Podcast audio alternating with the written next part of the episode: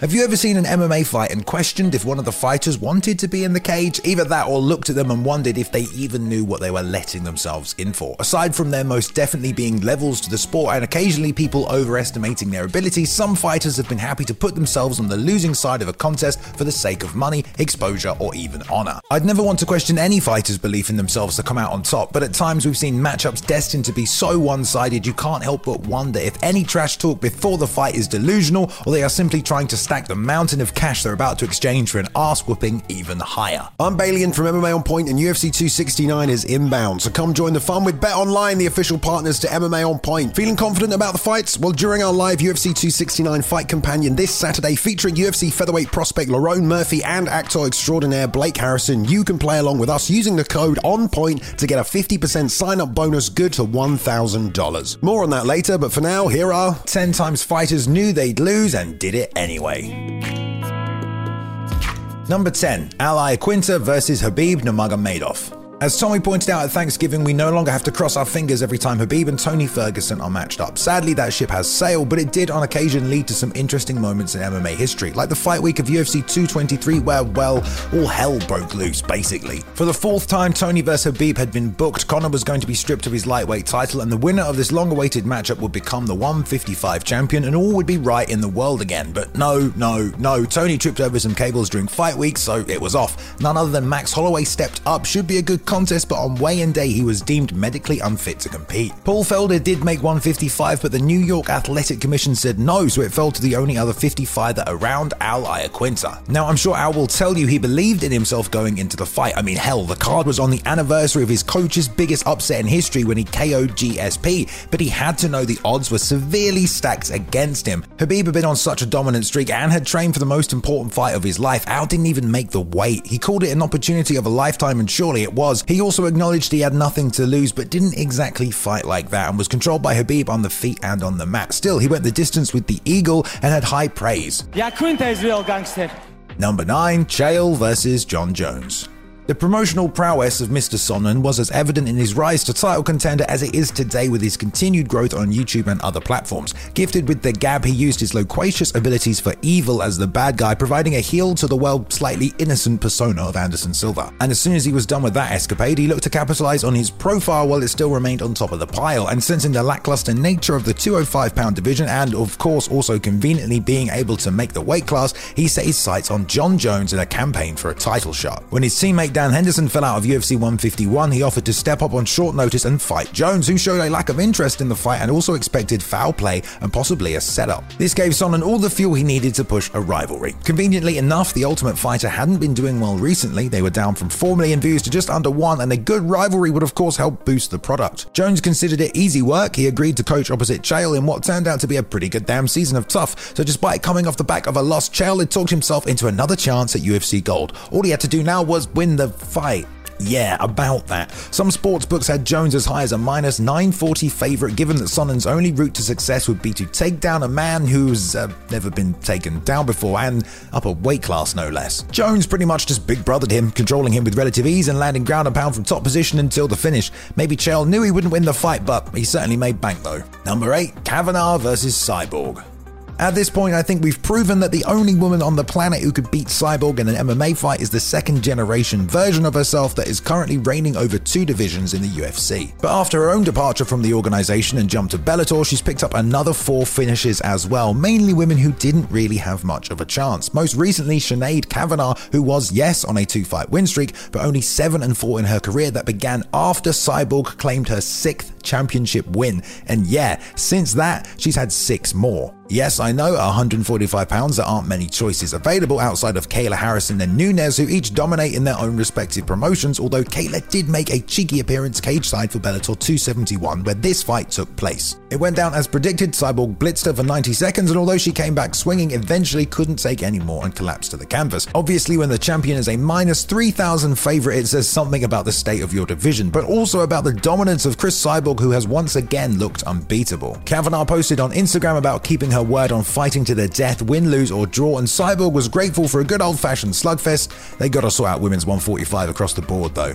Number 7, Fujita versus Fedor.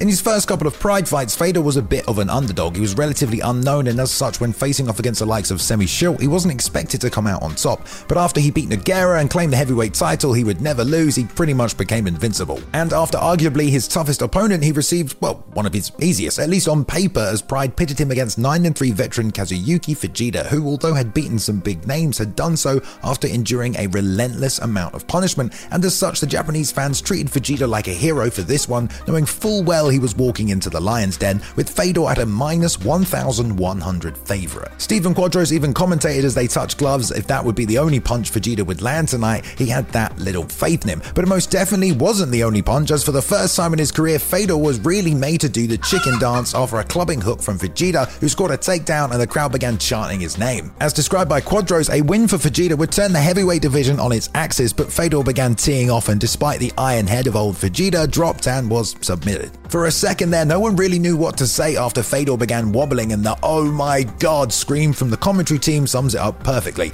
It doesn't change the outcome of the fight, however, which ultimately went as everyone expected. Number 6, Fabio Maldonado versus Stipe Miocic. In what was an all Brazilian stacked card, Stipe Miocic was supposed to take on legend Junior Dos Santos in an epic clash for heavyweight divisional dominance at the Brazil TUF 3 finale. It was actually supposed to be at UFC 179, but the fight was pushed back. But four weeks before the event, JDS pulled out with a hand injury. Still, I'm sure the UFC had plenty of heavyweights to choose from to fill in. Mm, none at all? Well, how about a 205er then? We were in Brazil, so fellow countryman Fabio Maldonado seemed like a good choice. Only he was relatively small for even that division. This fight was on pretty short notice and aside from his boxing credentials, had little else to bring to the table, 4 and 3 so far in his UFC run. I mean, Stipe had already proved he was ready for a step up in competition, and to face the division's best, we knew he could be a future champion, and after Fabio appeared as a plus 559 underdog, it seemed most of the sports world agreed. And we weren't exactly sure what we would see, but it couldn't have been a more dominant performance from Stipe, who did indeed make it look like Maldonado didn't belong in the cage with him running through him in 35 seconds, and yeah,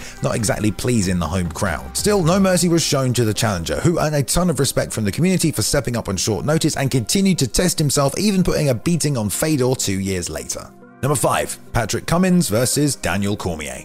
Most fighters don't talk about what goes on behind closed doors in the training room, but considering how much Patrick Cummins went on about how he broke Daniel Cormier during a wrestling practice and was happy enough to tell MMA media about it, you expect that would have been the narrative going into the fight. Cummins was filling in for Rashad Evans at UFC 170 and had been working as a barista in a coffee shop when he got the call. Cheers! The motherfucking during Fight Week, he let the public know that he'd pushed DC to tears when preparing for the Olympics, but uh, according to the head coach of the team at the time, DC's breakdown was caused when he refused to let Daniel try again immediately after his loss in training to Patrick. He was trying to simulate the Olympics, and when he told DC, that's it, they're over for you, go home, he stormed off the mat in tears. DC also told media later that Patrick knew he was having trouble in his personal life around this time as well, following the death of his daughter, and for Cummins to bring that up wasn't the kind of behavior he remembered from the Pat he knew back then. I mean, it was a pretty dick move. Go yourself especially when they had actually wrestled in competition. DC had beat him 7 and 0. The point is, yeah, it was pretty delusional of Pat to think he had a chance against DC. I mean, Cormier was 14 and 0, dominated the heavyweight Grand Prix in Strikeforce, and annihilated everyone he faced in the UFC while you've yet to even make your UFC debut and uh, work in a coffee shop. But of course, when you're making your debut, it helps to generate as much media attention as possible, and he had certainly done that before he was sat down in the first round in a fight he was never really in. But hey, he stayed fighting in the promotion for another five years, even getting a win over future champion Jan Blachowicz. Number 4. Min Soo Kim versus Brock Lesnar. Like most people as a child, I thought professional wrestlers were the most superhuman people on earth until that kid at school told you it was fake, you tried to DDT him, and ended up getting your shit pushed in. Big time! Still, ever since someone had shown me that fighting is a sport now, I'd always wondered how those WWE dudes who can launch huge people through the air might actually fare. Of course, we all eventually got to see what happened across Brock Lesnar's career, but when he first announced he would be trying his hand at MMA, there was a lot of interest from the fan base just to see how one of the biggest human beings on earth would actually look in a fist fight. But you see, Brock was also a US Divisional 1 national champion, pretty much the pinnacle of collegiate wrestling, and that was at 285 pounds. That combined with his monstrous figure, and yeah, he was definitely someone to be taken seriously. He was supposed to be taking on fellow giant Hong-man Choi, which probably would have been the greatest freak show fight of all time, but 10 days before, he unfortunately pulled out of the bout due to a tumor and upstepped Min Soo Kim, a 2 5 judoka from the Heroes promotion who'd already been KO'd twice in the last year. So, uh, yeah, no one expected much from Kim. The promoters probably knowing full well no one would watch the event otherwise continued to promote it as Lesnar versus Choi right up until the day of the event, even though the card itself also contained a rematch between Royce Gracie and Kazushi Sakuraba. Kim himself also stated he had an eye injury going into the fight. He was immediately taken down after throwing a pretty terrible leg kick where Lesnar sat on him and didn't even have time to posture up before Kim was tapping. Yeah, well, the dude only got 30 grand for this fight, so I don't know what you expect. Number 3, Dan Hooker versus Islam Makhachev. Dan Hooker had been desperate to take a fight towards the closing of 2021, especially after an unsuccessful year, and given the lottery system built around New Zealand's COVID restriction, he had barely managed to make it to UFC 266, landing just 48 hours before the fight, making weight and getting the win. It was announced, however, that Rafael dos Anjos was out of this fight at the upcoming 267 pay-per-view against Islam Makhachev, the division's next top prospect. I want to help him retire it, you know. A B protege and definitely someone you need a full training camp to prepare for. Despite being asked by the Mac Life's Oscar Willis how he'd feel about a short notice replacement and telling him no, it was announced that instead of suffering through the process of returning to New Zealand and waiting out another lottery, he would be jumping on a plane to Abu Dhabi in what some called a Mass Effect 2 final mission to take on the Dagestanian prospect. Of course, he was compensated accordingly, but apparently his only request was for clothes, seeing as he didn't have any now that he had to spend another 30 days in Vegas preparing for the fight. Other fighters in the division weren't taking this fight with the promise of six weeks to prepare for it, but Hooker faced him regardless and eventually tweeted this gif after the loss, which came as most predicted in just over two minutes as he was taken down and submitted by the Russian. Number 2 Tamura versus Bob Sapp. I didn't know they made people as big as they do until I first saw Bob Sapp compete in Pride. If he'd been a gladiator, he'd been the guy that they threw all the really worst prisoners to. Scum of the earth types, and armor clad Sapp would have had no trouble turning into paste. At least that's how his career in MMA started. Always a fan of the spectacle, Bob found himself in several open weight contests just so we could definitely be sure what a height, weight, and muscle advantage often looks like. His Pride debut against Yamamoto attracted 10 million viewers, and it propelled him to a kickboxing bout a month later where he was disqualified disqualified for throwing his opponent to the ground and raining down illegal strikes. He had become an overnight sensation and fans were keen to see more destruction. Despite being viciously KO'd by Wanderlei Silva four months earlier in another fight that probably could have made this list, Kiyoshi Tamura signed up to take on the newcomer Sapp. To be fair to him, he was a two-time rings openweight champion and also had wins over legit competition. It's just none of those previous fighters outweighed him by 150 pounds. And although I'm sure Tamura was up to the challenge, having seen what Sapp was capable of and the trajectory he appeared to be heading, well, he was basically just a stepping stone. Bob wasted no time ending the fight in 11 seconds, living up to all the hype he had built for himself. Number 1 Yumiko Hotta versus Gabby Garcia.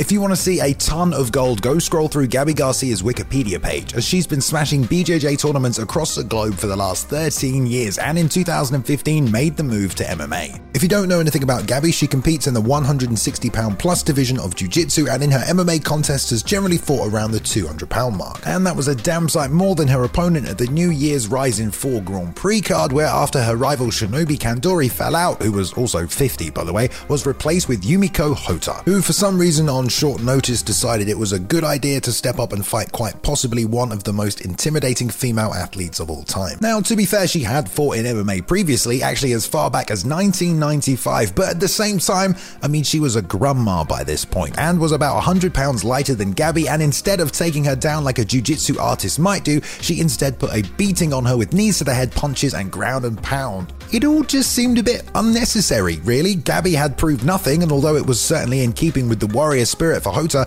unless she thought the fight was fake, there is no way in hell she could have won this contest. Thanks again to our official partners Bet Online. Make sure to come and join us for our live UFC 269 in studio fight companion this Saturday featuring UFC featherweight prospect Lerone Murphy and actor extraordinaire Blake Harrison. You can play along with us at betonline.ag using the code ONPOINT to get a 50% sign up bonus good for up to $1,000. See you Saturday, fight fans. A big shout out to Luke Taylor for editing this video. You can find him and some of his amazing artwork on Twitter at cool2me underscore. Shout out to Ben Rosette and the excellent music he provided during the intro video. His music can be found on streaming platforms everywhere. There is a link in the description and follow him at Ben Rosette on Instagram and on Twitter. Thanks so much for watching today, guys. Remember to like and subscribe. I'll see you in the next one.